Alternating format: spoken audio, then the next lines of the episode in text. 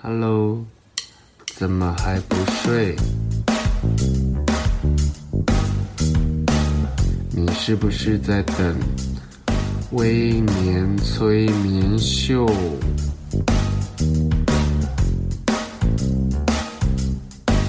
在还没有睡之前，赶快去帮我按个订阅。紧接着，我们就要开始今天的节目。Hello，大家好，欢迎收听今天的微年催眠秀。开工之后，你第一个任务是收心吗？我第一个任务是收我的胃跟我的肚子。我给自己的新年期许是做到饮食控制，毕竟呢、啊，你看过年怎么可能不大鱼大肉啊？那些想想看，那些精致淀粉，哇哦，多么让脑内的多巴胺狂分泌。于是呢，我就这样度过了一直不停的吃睡。吃睡的循环，原本排泄非常顺畅的我，有一天我发现我好像饮食失衡了。平时在自己料理的时候呢，或者是外食的时候呢，我自己是会特别留意蔬菜的摄取量。可是经过整个年节啊，你看大过年的，谁要吃菜呀？所以呢，我在一向排便非常顺畅的我，竟然在这时候卡关了。在因缘际会下，我认识了巴莫这个白木耳品牌，它用新鲜萃取的蔬果，然后打造出一款叫做“恒舒畅”，平衡的恒，舒服的舒，畅所欲言的畅，恒舒畅的舒适饮，它含有七十种蔬果酵素，它没有那种你听到了酵素，你会直接联想到，呃，我不喜欢那个臭臭的果醋味道。呃，我觉得那个蔬果的果汁一定会充满了草腥味，没有，它是飘散着淡淡的伯爵茶香，它是素有断食神器之称，所以呢，你只要在餐后、餐前其实也可以啦，但是经过人体的实验呢，在餐后吃是最有用的。哦，它是液态的，然后一瓶有两百九十 ml。你只要在你大鱼大肉，然后疯狂吃这些年节啊，或者是派对食物之后呢，喝下一瓶，你的排便过程就像吹直笛一样的顺利且美妙。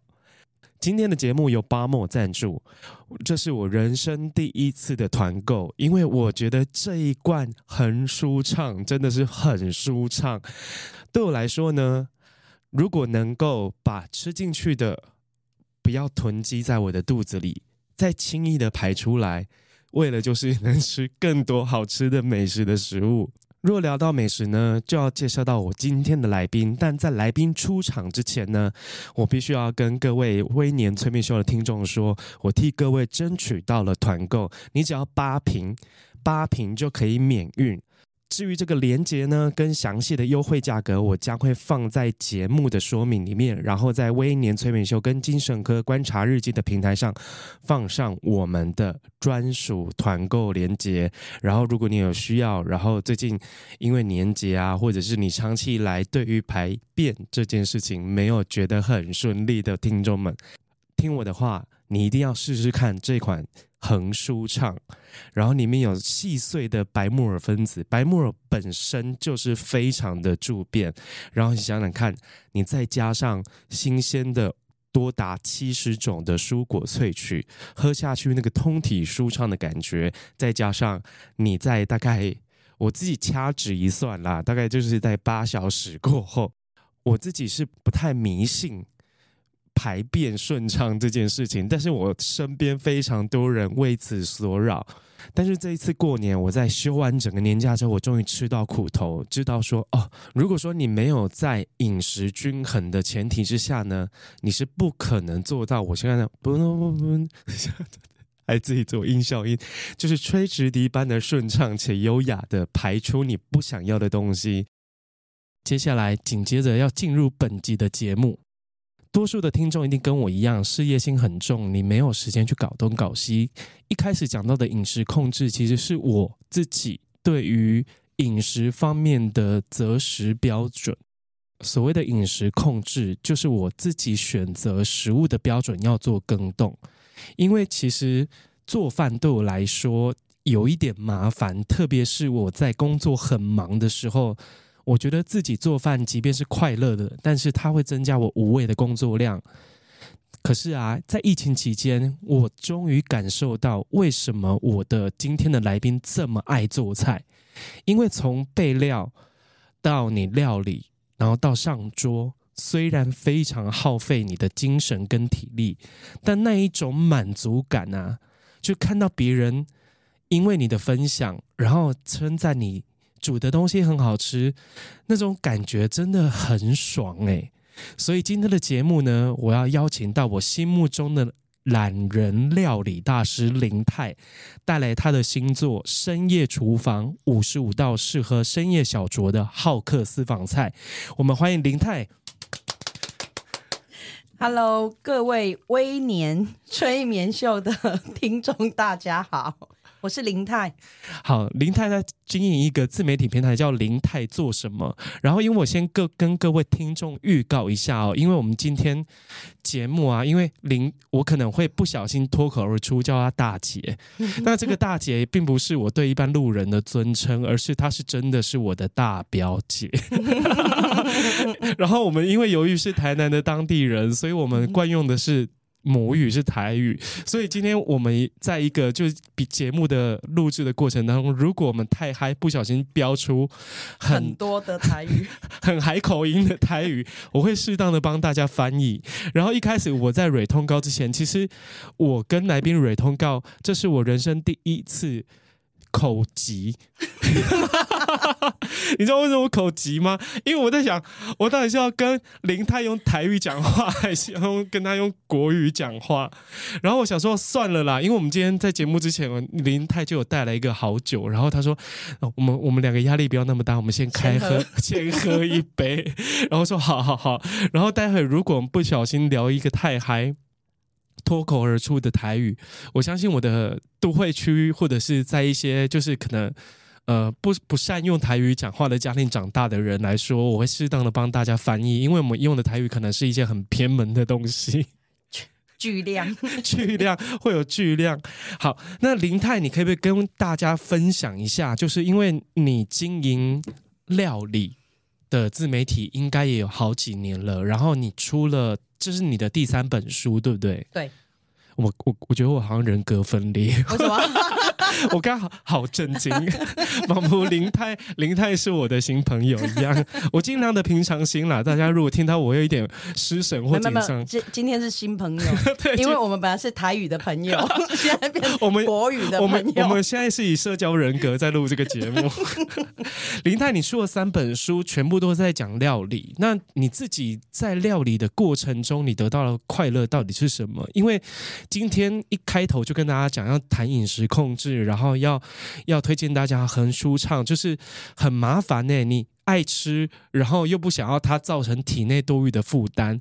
因为我发现，因为我不得不阅读林泰的三本作品，毕竟我的身份很特殊。但因为长期看林泰他在他的社群专业发的那些食物、那些摆盘，其实都有一个共通的特点，就是他看起来很清爽。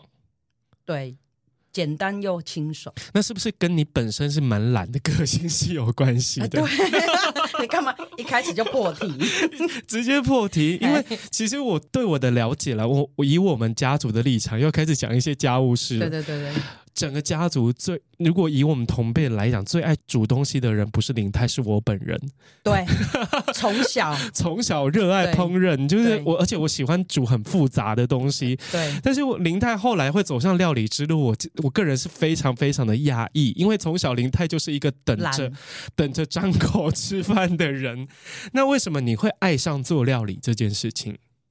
呃，我觉得应该就是跟。你的姐夫，我我的先生 在一起之后，他比你更懒吗？不是，因为啊，你知道吗？谈恋爱你就想说，哦，要营造一个好像以后可以做妻子的好形象，不 给贤惠，这是假贤惠啦。没有，这真的，我觉得这真的是大大多数人交往的那个就是。历程，你该不会有做爱心便当吧？有，我跟你讲啊，真的，他都不吃。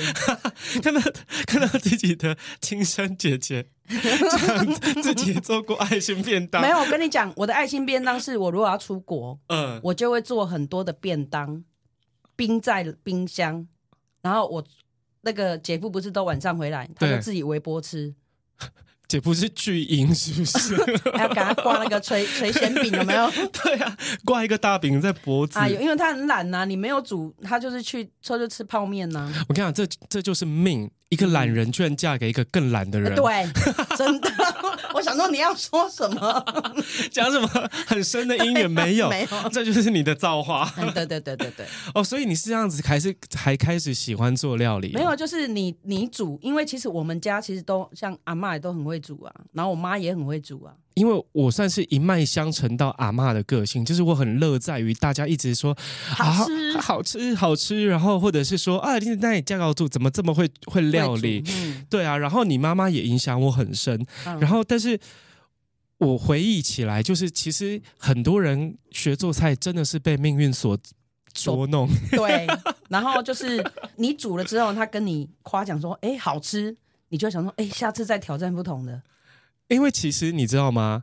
我跟我妈的互动，就是你可能比较熟悉。嗯，我是到前几年才知道，我妈妈其实不太会煮饭。是啊，你不知道吗？欸、我知道啊，因为你比我早出生。没有，因为你妈妈以前过年的时候，永远都是扮演追卡 A 的角色。追卡 A 是什么？就是洗菜啦、洗碗，就 是就是。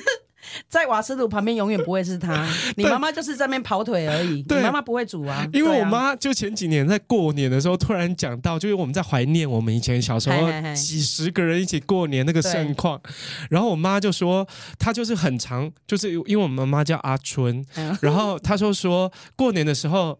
厨房永远都只有两三个人，一个就是阿妈，一个是大伯母，对，然后再来就是他，然后我就很讶异，因为其实坦白说，身为我妈妈，因为我妈妈也没有在听 podcast，对，没关系，因为身为我妈妈的儿子，我真的不觉得他的厨艺可以站上站进厨房，然后我妈妈煮东西也就是一个普普的水准，然后因为、嗯、因为其实我他真的是幸好，这就是命，他生到一个不挑食的儿子，嗯，就是因为我很容易称赞，很容易把他煮的东西吃光，然后他就很。很满足，可是他当他在讲他过年的时候在帮忙做菜的时候，我心里就忍不住了，翻白眼。没有没有，他翻白不敢造次，因为你知道我妈的情绪情绪控管是有一点问题。你真的大爆料哎！因为今天有喝酒，反正妈妈也不会听这个、啊。然后我我就是很顺着去问他说：“那你都做些什么菜？” 就不忍吐槽他，因为我没有看到一些像样的年菜。因为我们家的年菜，坦白说，因为每一年大家不是都很爱剖年菜，嗯，团圆饭，嗯。然后，因为我其实我跟我嫂嫂跟我哥哥，就是对于团圆饭这件事情，我们这这几年开始有一些自主意识。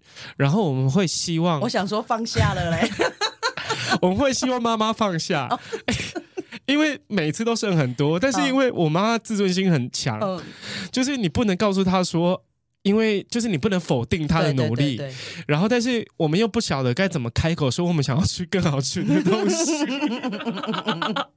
所以我们就是旁敲侧击的就问她说，那我们今年订年菜好不好？订什么饭店料理好不好？我们来出钱，然后我妈妈就会用一种就是，因为你知道我们这一代永远摆脱不了的一件事就是习俗。对，然后我们他说，你知道吗？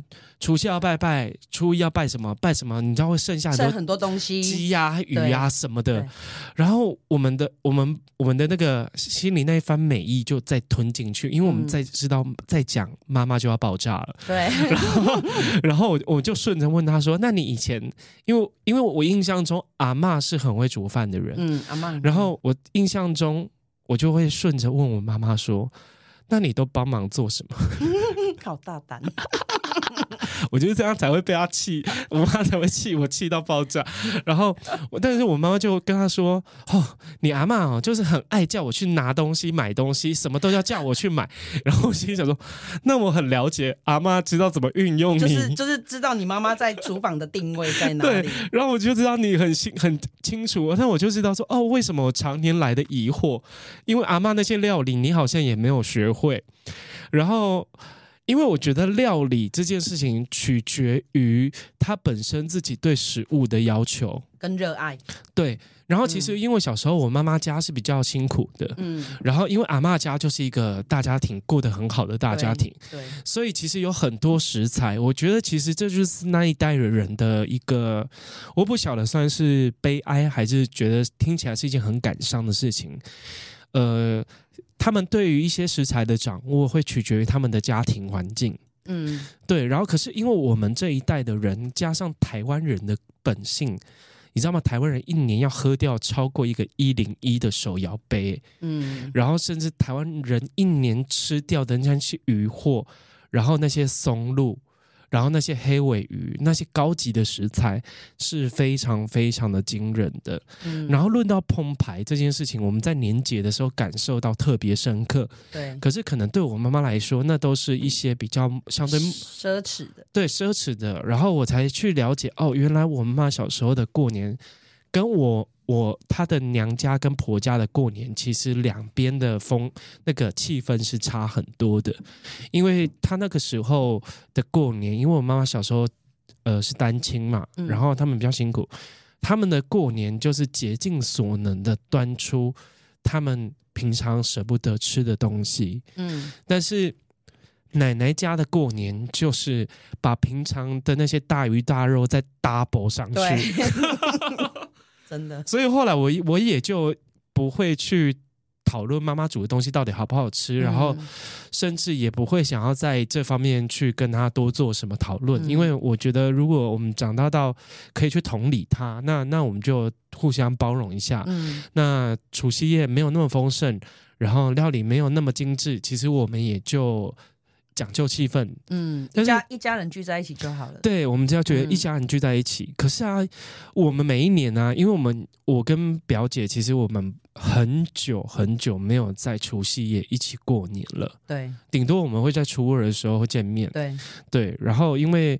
呃，姑姑的过世，反正你、嗯、你家现在就是变成你们姐妹的娘家，对，对对，就会在你家聚会。然后我就号称是他们家第五个小孩，真的。对，然后我就会去他们家一起聚会。可是其实每一年我们家，即便是我们现在各自各自为家、各自成家，我们每一年我们家在聊。除夕夜在饭桌聊的，永远都在怀念以前。对，我们有三十四十个人一起过年那个盛况，三四十个人。对，你然后我们请林太太分享一下，我奶奶是个多么大心肝。大心肝就是，呃，怎么讲呢？因为台语的大心瓜就是，呃。好难翻译，我们这期大大大心肝的大心瓜就是呃买啊大手大脚。哦，对对对对对，就是就超阔气的，对他买东西都是大手大脚的，的，没有阿阿阿嬷就是那我们回家有没有？就带我们去隔壁的杂货店，然后就说喜欢吃什么？自己搬。对对，哎，你有看过一个综艺节目，就是你在十十分钟班班的 阿嬷，差不多就是那样。对，你对，给你十分钟，然后你去，你能够拿多少就拿。对，然后我们就一群小孩，十几个人，就会像发疯一样，对，然后去拿，因为因为其实早早年我们的奶奶家，其实那边的家境是稍微的相对的好一点点，尤尤其是对于吃这件事情，很舍得。我们家有一个宗旨叫做不能饿到，对。他说：“你可以穷，你可以没有没有钱，你可以怎么样？嗯、但是你不可以不善待自己，就是不要饿到。然后我们家的人就是把揪腰，眼睛饿，就是桌上的东西永远比你吃进去的还多，就是把揪腰，就是桌上东西都永远很多很多。对啊，就是就是我们翻成国语就是嘴，就是我们的嘴馋，好像是我们的基因呢。对，就是好像你不饿就会想要去拿桌上的东西起来咬个两下。”嗯，然后我我我奶奶的我奶奶的料理方式是非常的豪迈的，哎，超级。你因为我们家有一个料理有一个核心核心的精神，就是宁愿煮到吃不下，也不要吃不够。对。然后又加上我们家是大家庭，就是奶奶有七个小孩，小孩然后你再加上七个小孩里面又有。有媳妇，然后又生小孩，对，平均一家有五到六个人，因为我们是算多产的家庭，对、嗯，大概一家都会至少生三个左右，对，对。然后我们家每一次吃饭的时候啊，就只差没有到那个村里长那边借用庙口的广播，就说：“哎，我们曾家要吃饭呢。”我我们是大型的自助餐，然后只是都用脸盆装。你们知道那种小时候不是帮小孩子洗澡那种大脸盆，大的、嗯、小孩子坐得进去那一种。我们家就是永远都是都是这样。我们用那个煮汤、煮汤、煮鱼、煮，煮菜，万物皆可煮，亡命天涯。然后大水桶，以前还有那个灶的时候，你知道旁边还有一个大那个红砖红砖砌成的那个，我们台语讲大大灶，对灶，还有灶台的时候，嗯、你知道阿嬷炒那个菜是很恐怖的。对啊，我第一次我不晓得你有没有常逛菜菜市场，因为你如果知道一篓一篓的鱼。一篓一篓的菜的那个分量，我们家差不多就是那样。对，然后我们会有三个卡烫，会有三个那个水大脸大脸盆的鱼。我我我们那个卡烫卡烫的那个脚脚桶，嗯、就是脚桶啊。对对对对，大脚桶。我跟你讲，我们家料理永远都是食材备料都是大脚桶备料。我们是以一个就是流水席或自助餐店在备，很可怕。很可怕。然后我我阿嬷一次买鱼，她会。直接用一个，我不晓得你们小时候有没有看过一种橘色的方形的水桶，在你们小时候吃流水席的时候会出现的。然后现在可能要到乡间一点，里面会放饮料冰块，那种橘色的超大的水桶。嗯、我们家一年吃的鱼大概是三个橘色水桶的量，一个过年。过年呢、啊？对。对嗯，尤其是因为乡下盛产那个石墨鱼、无国鱼，还有一些海鱼。没，因为阿公以前自己有鱼温在养。对对对，对阿嬷只要小，应该说只要过年，他的备料就会备三天，嗯，甚至可能比我们想象中更久。嗯，他会很早很早就开始张罗，嗯，这一整就这个年节，孙子、女儿、儿子回来的时候，我们到底要。应付怎么应付这群饿死鬼？然后对呀、啊，你知道我们就是小时候啊，我真的不说，就是我们挑嘴的个性真的是这样被养出来的。不是因为我们都吃很新鲜的东西啊。对，对然后新鲜是一回事。我们家会有一个很奇妙的和谐，就是有人爱吃眼睛，有人爱吃鱼头，有人爱吃鱼尾鸡，有人爱吃鸡头，有人爱吃鸡屁股，各司其职。对，我们会各司其职的把所有的食材吃到一滴不剩。嗯，然后我们奶奶的个性就是，只要吃完了，她就会再去煮，立马补。她很恐怖，很可怕，真的，真的。而且我觉得。因为造就了以前，就是我们家，就是别人看待我们家，就是在吃东西这方面，就会用一种很不可思议的眼神在看我们。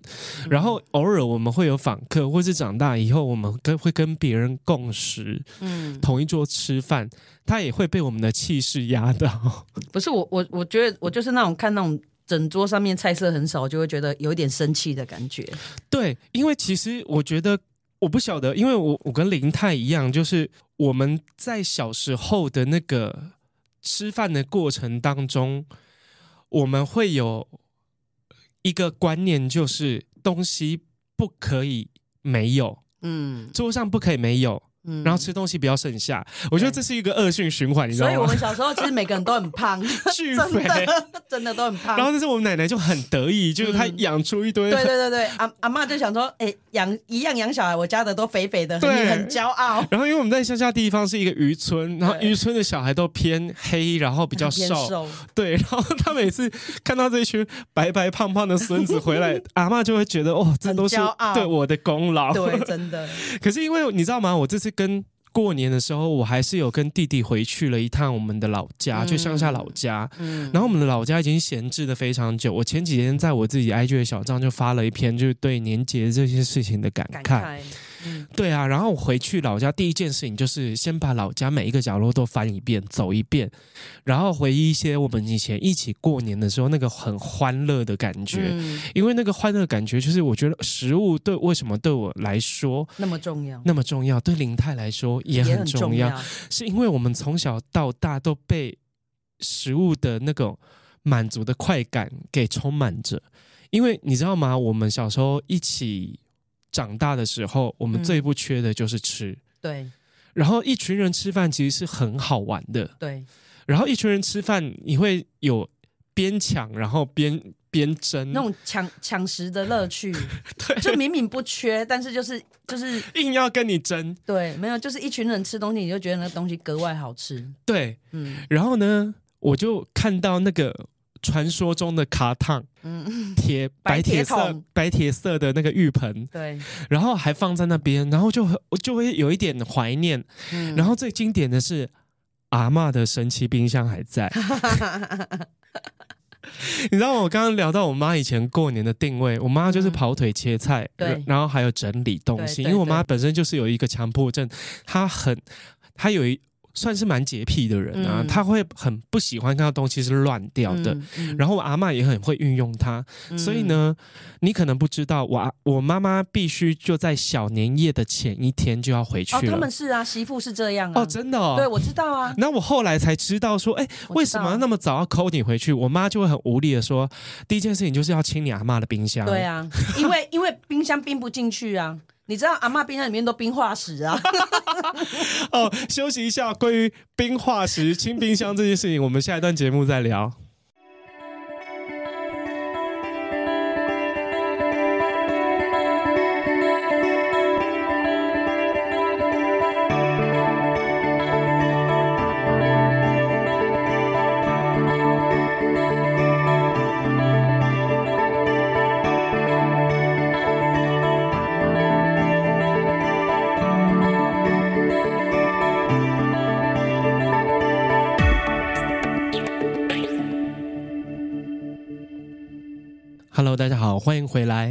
微年催眠秀。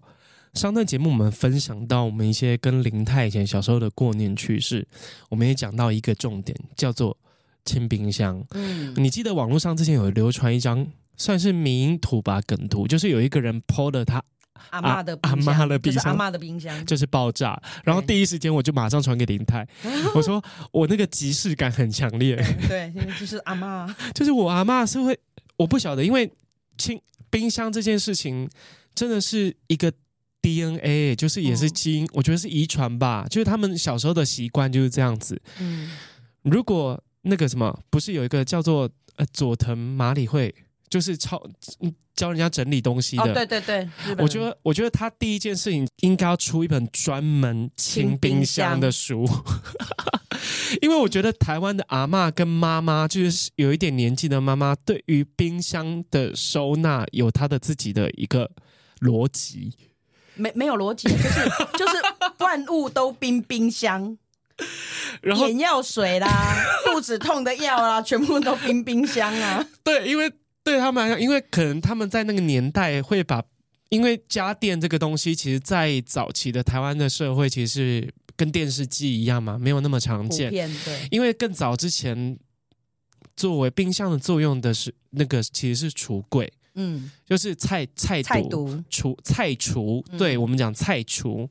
然后他们存放食材可能会依照地方的气候不一样，比如说像我们我们以台南就是比较热，对，所以有一些食材存放可能就是要拍光，就是要晒干。像鱼干、鱼干，对啊，然后嗯。菜干呐、然后各式各样的，比如说他们会，或者是说他们会腌制，嗯，就是他们会有自己存放食材的方式。可是当嗯。冰箱这个神器出现之后呢，嗯，可能改变了那一代的主妇们的一些吞对，得到救赎，，对处理食材的一个救赎。嗯，因为我们的阿嬷，我说为什么会说他们很很会收纳，是因为这个你也冰得进去。对，我会我会很神奇，这个你也冰得进去，特别是那种奇形怪状的海鲜，对，还有可能是上个礼拜煮剩的什么五花肉，对啊，一定的啊，一定要冰啊，而且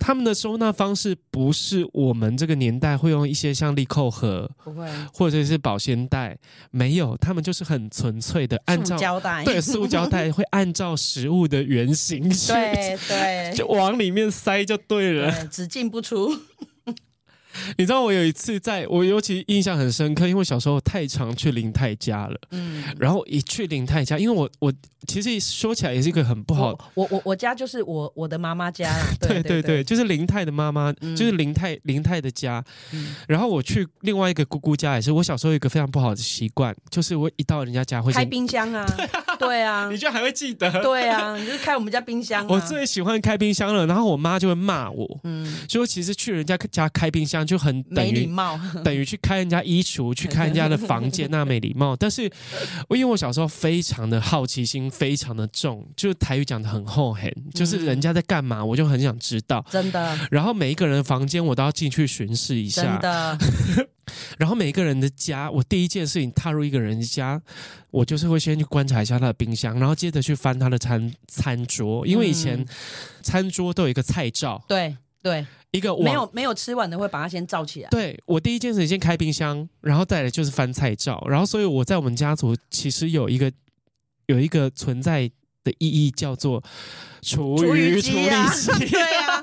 就只要你出现，那个桌上东西就不见了，其实蛮好的啦。对，其实长长大之后发现这个是一个特殊才艺，因为他们就会有一个，就是开玩笑的讲说，如果半夜醒来，隔天早上醒来，如果发现家那个桌上的菜没有了，或者什么冰箱东西不见了，你第一个就要先去问我，嗯、因为我小时候因为我的本名叫世峰嘛，嗯、你他说一定是他吃掉的，的你们不用不用找凶手了，也不是老鼠，没有老鼠，因为我本身就是属老鼠，有有一。只大老鼠，我们家养着一只大老鼠。哦，没有，它它大家会听不懂，因为其实他很小时候很常在我们家过夜。对，就是比如说假日啊，隔边不用上课或寒暑假，基本上都是在我家。对。跟我们四个女生一起长大，对，还有另外一个三姑姑，哦，对，我就是你们两个家轮流住，对对对，然后你们家，因为你妈妈，你你你，我的二姑姑跟二姑姑是林太，还还还要帮大家画族谱，二姑姑是林太的妈妈，妈妈三姑姑是她的姐妹，就是我我去两个姑姑家，都会有一种寻宝的快乐，对对对，因为他们的冰箱都会有很神奇的东西，就是阿嬷的一脉相传啊，我我小时候住在。因为小时候有一段时间都很阿妈家嘛，嗯、对，就是我是少数有被阿妈带到的小孩。然后阿妈的冰箱，因为我们小时候看不懂那些保存期，因为东西没有保存期限，没有没有没有。我们就是阿妈有什么就是煮什么。对，我最难忘的就是看到半年前的蛙柜。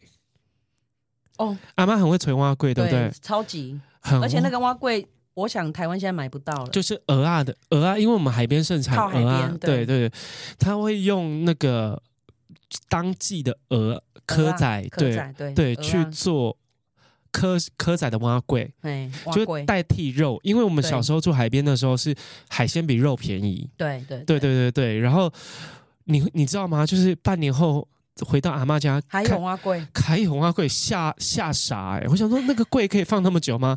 然后其实上面有一点小发霉，因为你知道为什么吗？因为阿妈捶花柜也都捶很，就是就是他如果蒸花柜也是蒸很多。然后我的阿妈不是那种你们印象中那种小的那种碗碗的碗粿，它是可以吹一个十人份大同电锅的碗粿这么大一个，那只是其那只是其中一颗而已。因为他用大灶，然后对，那因很可怕。阿嬷的小碗很少，因为我们的我们家都是用碗工，就是用汤碗在吃饭的人。啊、然后阿嬷会把家里所有的锅碗瓢盆拿出来，全部都蒸挖柜，全部都挖柜。我看到那个挖柜就是用汤碗，就是对啊，那种大大碗工，对不对？巨型挖柜。然后我就问阿嬷说：“阿嬷，这个发霉了，还可以吃吗？”阿嬷说：“还可以啊，把它切掉就好了。哎”不要抢我的台词，很可怕。切掉，然后煎一煎，对，就是一个新的感鲜果鲜果。哎，对对对对。然后我就说天哪！但是我因为小时候真的是食食食欲太好，就是而且我真的超不挑食，你给我什么我就吃什么。对。然后我也不怕吃坏肚子。然后长大之后呢，我发现我印象很深刻，在你家，嗯，有一天呢，我就开了一个罐头，嗯，我我要吃那个。红毛丹以前很流行，哦、对对，红毛丹，的罐头，罐头，然后那个很好吃，我不晓得你有没有吃过，就荔枝包凤梨，有有有。然后吃完的时候啊，然后我就因为你妈妈很习惯我自己会去拿东西起来煮，啊、然后开罐头，就就是很很很放任我去吃，然后。你妈妈突然提醒我一下，她说：“你是从哪边拿到那一罐？因为她连自己也忘记了。”忘记了。我说：“啊，就是放在那个什么什么金纸旁边，那个那边有一排罐头。”她说：“那个是三年前你们领出，你们领出买的，买人家送的那种礼物礼盒，礼盒。”他说：“你怎么会翻出这个东西来？我自己都忘记了。”那我一看，我靠，过期两年了。没关系啦，那没有接触空气不会坏啊。我们在乱教人家。你妈妈也是这样子。然后其实到后来，我才知道说，哦，原来 原来我的胃这么强壮，是这样造就的。然后我就会开始去翻一些，因为。我我另外一个姑姑，她也很爱存放食材，她甚至会有自己的一些小间仓库。我觉得她更可怕，更更可怕。嗯、然后因为我姑姑，因为我的三姑姑家境更好，对。然后因为她家会，你你你会看过有一个人会在自己的家里面冰一排鲍鱼罐头的吗？哦，对，就只有他。啊、而且还，还有他也不会听 Podcast。然后又，反正我现在已经已经失和了，所以 不要再爆料了。所以我我你知道吗？就我姑姑是很大方的，然后因为我姑姑就是也是会很喜欢我们。吃的很开心的样子。我小时候是大胆到直接去他那个冰箱，直接拿鲍鱼罐头说，开包 一头包一头，说姑姑这个可以吃吗？可以啊，可以。然后我就吃完之后发现 这个也是过期成年包，那是熟成。然后我就觉得很惊人。然后因为我的表姐，因为我表姐。有她，我三姑姑的表姐跟我很好。我姑姑就说：“你你下次如果要开冰箱之前，你要不要先问一下我妈那个东西还能能还能吃？” 可是奇怪，不能吃，他们一样造冰啊，舍不得丢啊。对，因为其实那一代有个观念，就是冰箱是万能的。嗯，他们觉得冰进去就不会。对，然后但虽然现代有一个就是叫做保保鲜期，因为。食物上面的期限，我我自己讲完都觉得是一种谬论，因为 食物上面的保存期限不等于它可以使用的期限，是。但是超过那个使用的期限，因果自负。对对对对对对，当然呢、啊，就是你自己要负责，啊、他们厂商就不保证到底能不能使用，能不能吃，因为每一个人他他的存放的空间跟他的条件都不一样，嗯，但是因为我。我在你的书《林泰的深夜厨房》里面看到巨量的食材运用，可以拿来清冰箱。嗯，因为可能听我的节目的听众，其实都是以事业有成的女性为主。啊，真的吗？因为大家可能对于过年的食材没有这么的烦恼。对，可是对于清冰箱。我自己是非常非常的拿手，因为我很善于把人家不吃的或剩下的食材加以变化。嗯，我记得有一次，因为我在你们的后来搬去那个家，嗯，我有一天就又是一如往常的去捞冰箱，嗯、我用一堆剩菜做出意大利面，真假？你自己问你妹妹啊，真的哦，对，因为她有一个妹妹跟我长得极为极为相似，双胞胎，然后又同一年生，呃，她。呃、她大你，她大我一岁，我们差十个月。嗯嗯。然后，因为我们很常被误认为是双胞胎，然后。因为有一天就只剩下我跟他在家，然后以以前我去林泰家第一件事情，因为他们家全部都是非常懒的人，啊、他们第一件事情就是你去煮东西给我吃好不好？真的，真的。他说拜托你去煮东西，然后好，然后因为我这个人就是很喜欢很喜欢被命令，对，就是我我会去翻他的冰箱，然后居然用你们家剩下的所有的食材弄出一个意大利面，然后他啧啧称奇，嗯、然后他到长大之后还在跟我讲意大利面的事情，他说那是他吃过。少数觉得他会回味再三的，然后我跟他讲说，我做不出来了，因为食材不一样了。那些食材，那些剩菜，真的啦，我可能找不到半年前的碎肉，真的，它别有一番风味。就是那个东西，我也想不到配方，然后就是煮出一个意大利面来，太厉害，太厉害。然后，但是因为在林泰这本深夜的厨房里面，其实教很多，我觉得非常容易上手的。嗯，料理方式，嗯、林太，你要不要跟我们分享一下？因为这个清冰箱的技巧啊，我觉得是大家不论你事业成功与失败与否，无论你家有几个人，我们秉持着，因为我个人是食物不剩下的人，因为台湾应该是说富富相对富有的国家来说，剩食。是一个非常大的问题，就是我们用太多吃不到的东西了，然后变成是一个浪费。对，然后这个部分呢，我想要请林泰来教各位听众，你如何运用一些年节的盛食融入你的料理，嗯、然后以及如何建立正确的库存概念。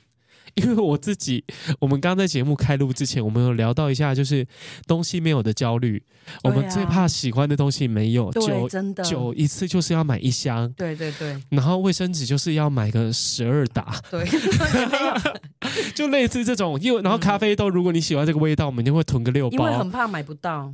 嗯，对，我们都有世界末日恐惧症。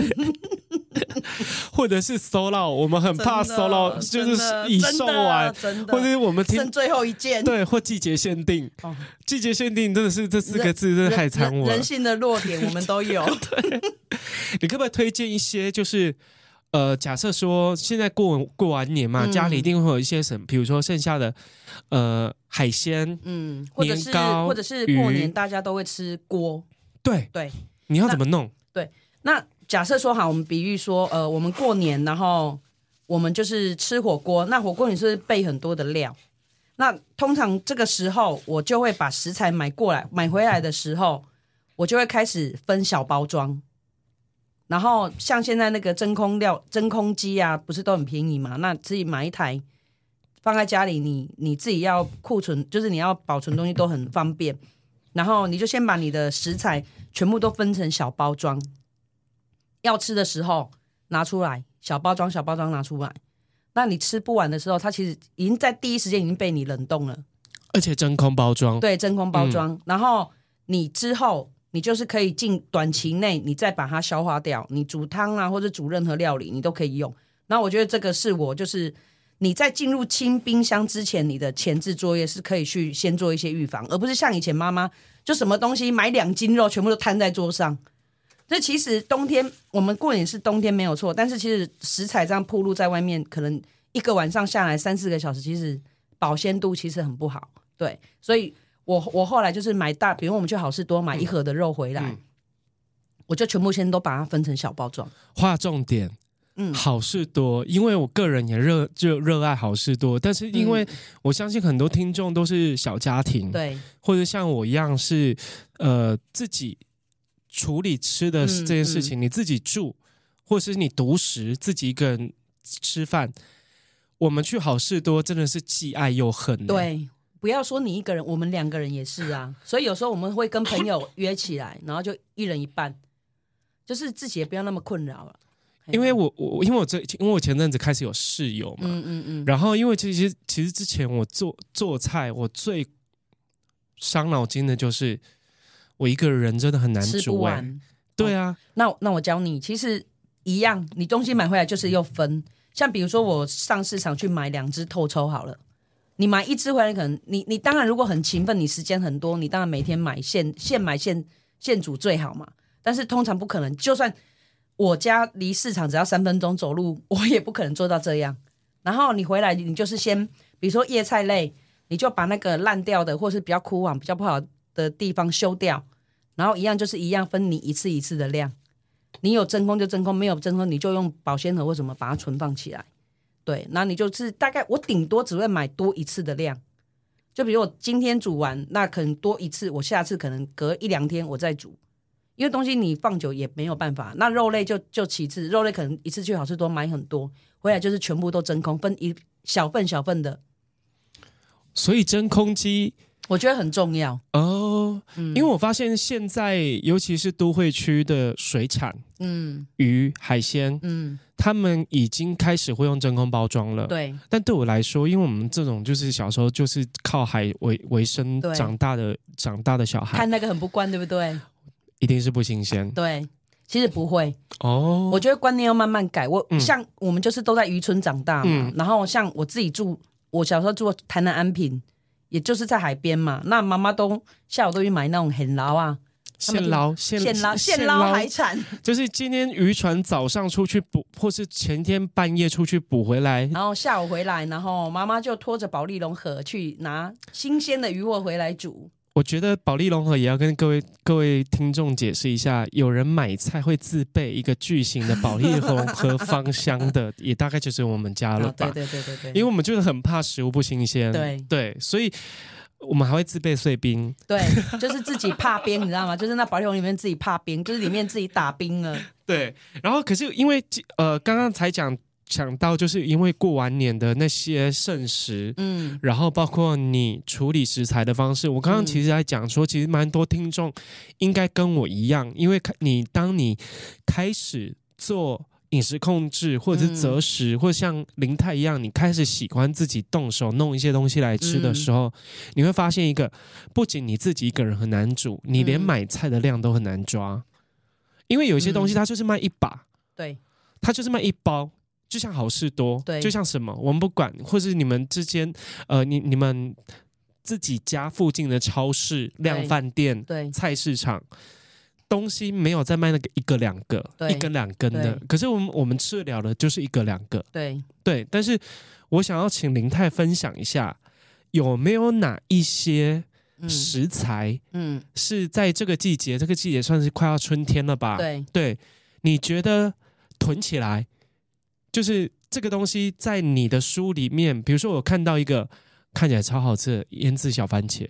哦，对，哦，这个季节就是番茄的季节。对，因为我就是看到那个东西，我就觉得 整个分泌唾液。对，他用紫苏，因为我个人超级爱紫苏，我也是。对，然后他的首开门夜第一个料理就是紫苏梅子小番茄，然后因为我自己没有那么爱。圣女小番茄，嗯，因为我妈我我的外婆家就是种番，种番茄，让我吃到害怕。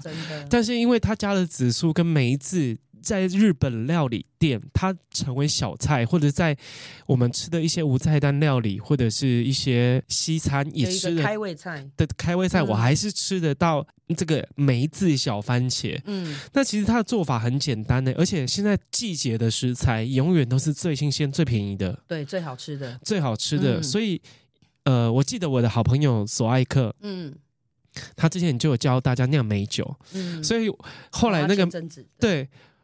梅酒，美酒那个影片爆红之后，我发现我身边的人到了梅子的季节之后，就会开始买青梅。嗯，快又快到了，又快到了。对，所以他我觉得在运运用当季食材去做一些料理的变化的时候，你即便不腌制、不酿酒，或者不做成干，你也可以做成好吃的小菜，把它放在冰箱里面。那这个季节。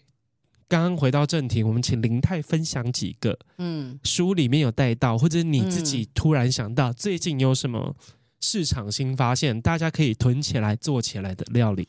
嗯，像那个前阵子冬天就会有莲藕嘛，新鲜的莲藕，嗯，好，那因为我们现在虽然市面上我们在大卖场买得到，就是他们处理好的真空的莲藕，但是总是还是新鲜最好吃。那莲藕季节的的时候。我建议大家就是可以先把莲藕买起来，然后把它变成一道凉拌的小菜，或者是你可以煮汤。你如果新鲜煮汤，你煮不完，你就把它变成腌制，就是小菜。我书里面也有教到。那莲藕可以怎么腌呢？因为它莲藕是比较适合做甜的。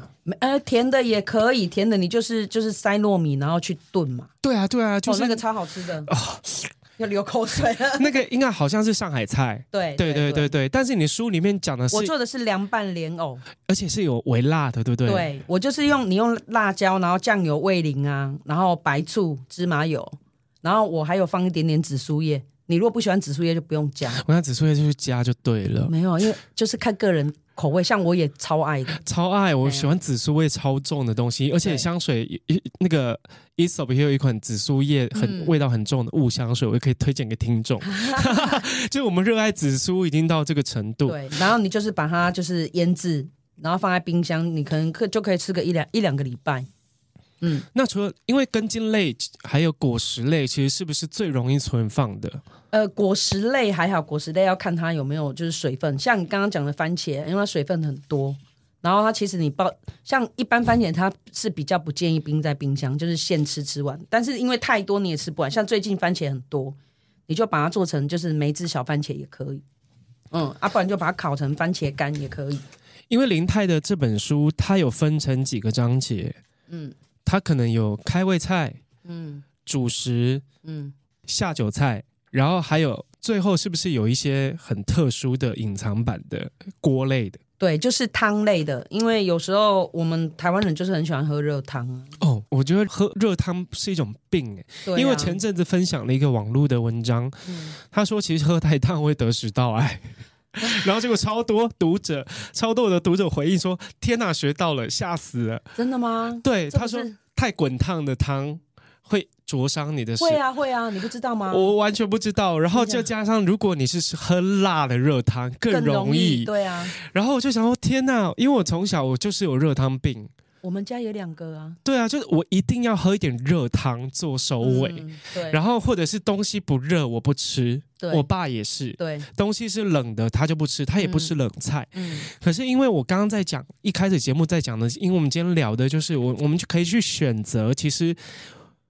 更好的食物，然后更好的食物其实就是当季的食物。对，那其实我们我觉得啦，嗯，我觉得台南人都有一个坏习惯，嗯，就是我们吃太丰盛了。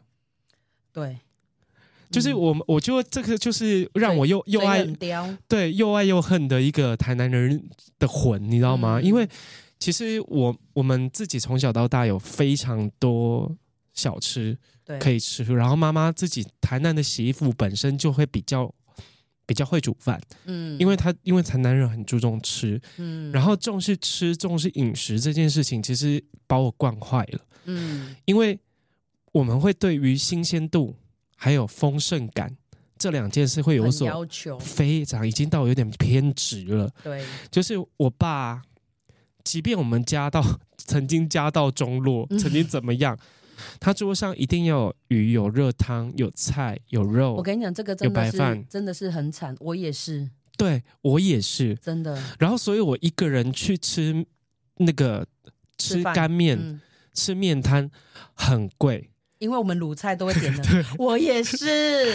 然后我去吃什么什么麻酱面，因为我们我们在我在台北嘛，因为就比较多那种外省面，嗯、外省面摊都超好吃的。嗯、然后然后或者是去一些北方的馆馆子，嗯，就会有那种一盘一盘的小菜。小菜我这样我都会拿三样以上。我也是，因为我就觉得那才是叫一顿饭，真的。对。然后因为这本书其实让让我会心一笑的点就是，你把这种。台南魂已经融入在你编书的架构里面呢、欸哦？真的吗？因为有开胃菜，有前菜、主菜，还有还有汤品啊，汤品，然后，还有还有零嘴啊，对，还有餐酒、啊、餐酒的选择，对啊，对啊，对啊，就是我我我觉得这个仪式感在你的书里面是非常非常的强烈的存在、欸。我觉得这跟我们小时候成长的过程有关系吧，因为像像人家可能可以单纯吃，像你姐夫他可以单纯吃一碗面一碗汤，我不行，我也不行，我觉得。欸好可怜哦！对，你怎么会这么呃？我我讲直白一点，你怎么可怜？对，你怎么可以刻刻薄自己呢？对对对对对，你是不是过得很辛苦？我我自己去吃面啊，可能一一一餐里面可能一碗面，可能假设五十块好了，我可能卤菜可以切个两百二？我也是，我也是，所以我在想，嗯，你知道吗？像我们这样自己常吃外食的人。我会突然想要自己动手做料理，最主要、最主要有一个原因就是，有一部分外食的成本对我们来讲其实相对的非常高，高对，尤其是满足我们这种很以食为天的人呢、啊。嗯嗯嗯、然后我自己还会有一个甜点味哦，嗯、这个真的很困扰我，嗯、就是我我喜欢吃东西的一个顺序，你不觉得台南人很法式吗？对，哎，真的呢。我觉得我们 tempo 很法式，因为他法国人就是东就是效效率就是很随心而走，然后吃东西要有自己的节奏，嗯、呃，气氛可能比吃什么还重要，对，然后有自己的做一些东西的一个 SOP，对，然后我觉得讲到台南人的法式步调，其实在我这种呃，应该说我的体质对于都会区来讲，我会觉得有点。负荷有点大。我如果在台北跟朋友吃饭啊，我就我都觉得我好像点太多吃太多那种感觉。对，然后我、嗯、我因为长期就是这样吃东西，嗯，然后这样的顺序，嗯，我跟朋友出去吃饭，我反而会觉得有一点不好意思，因为我觉得我好像你们在当我的分母。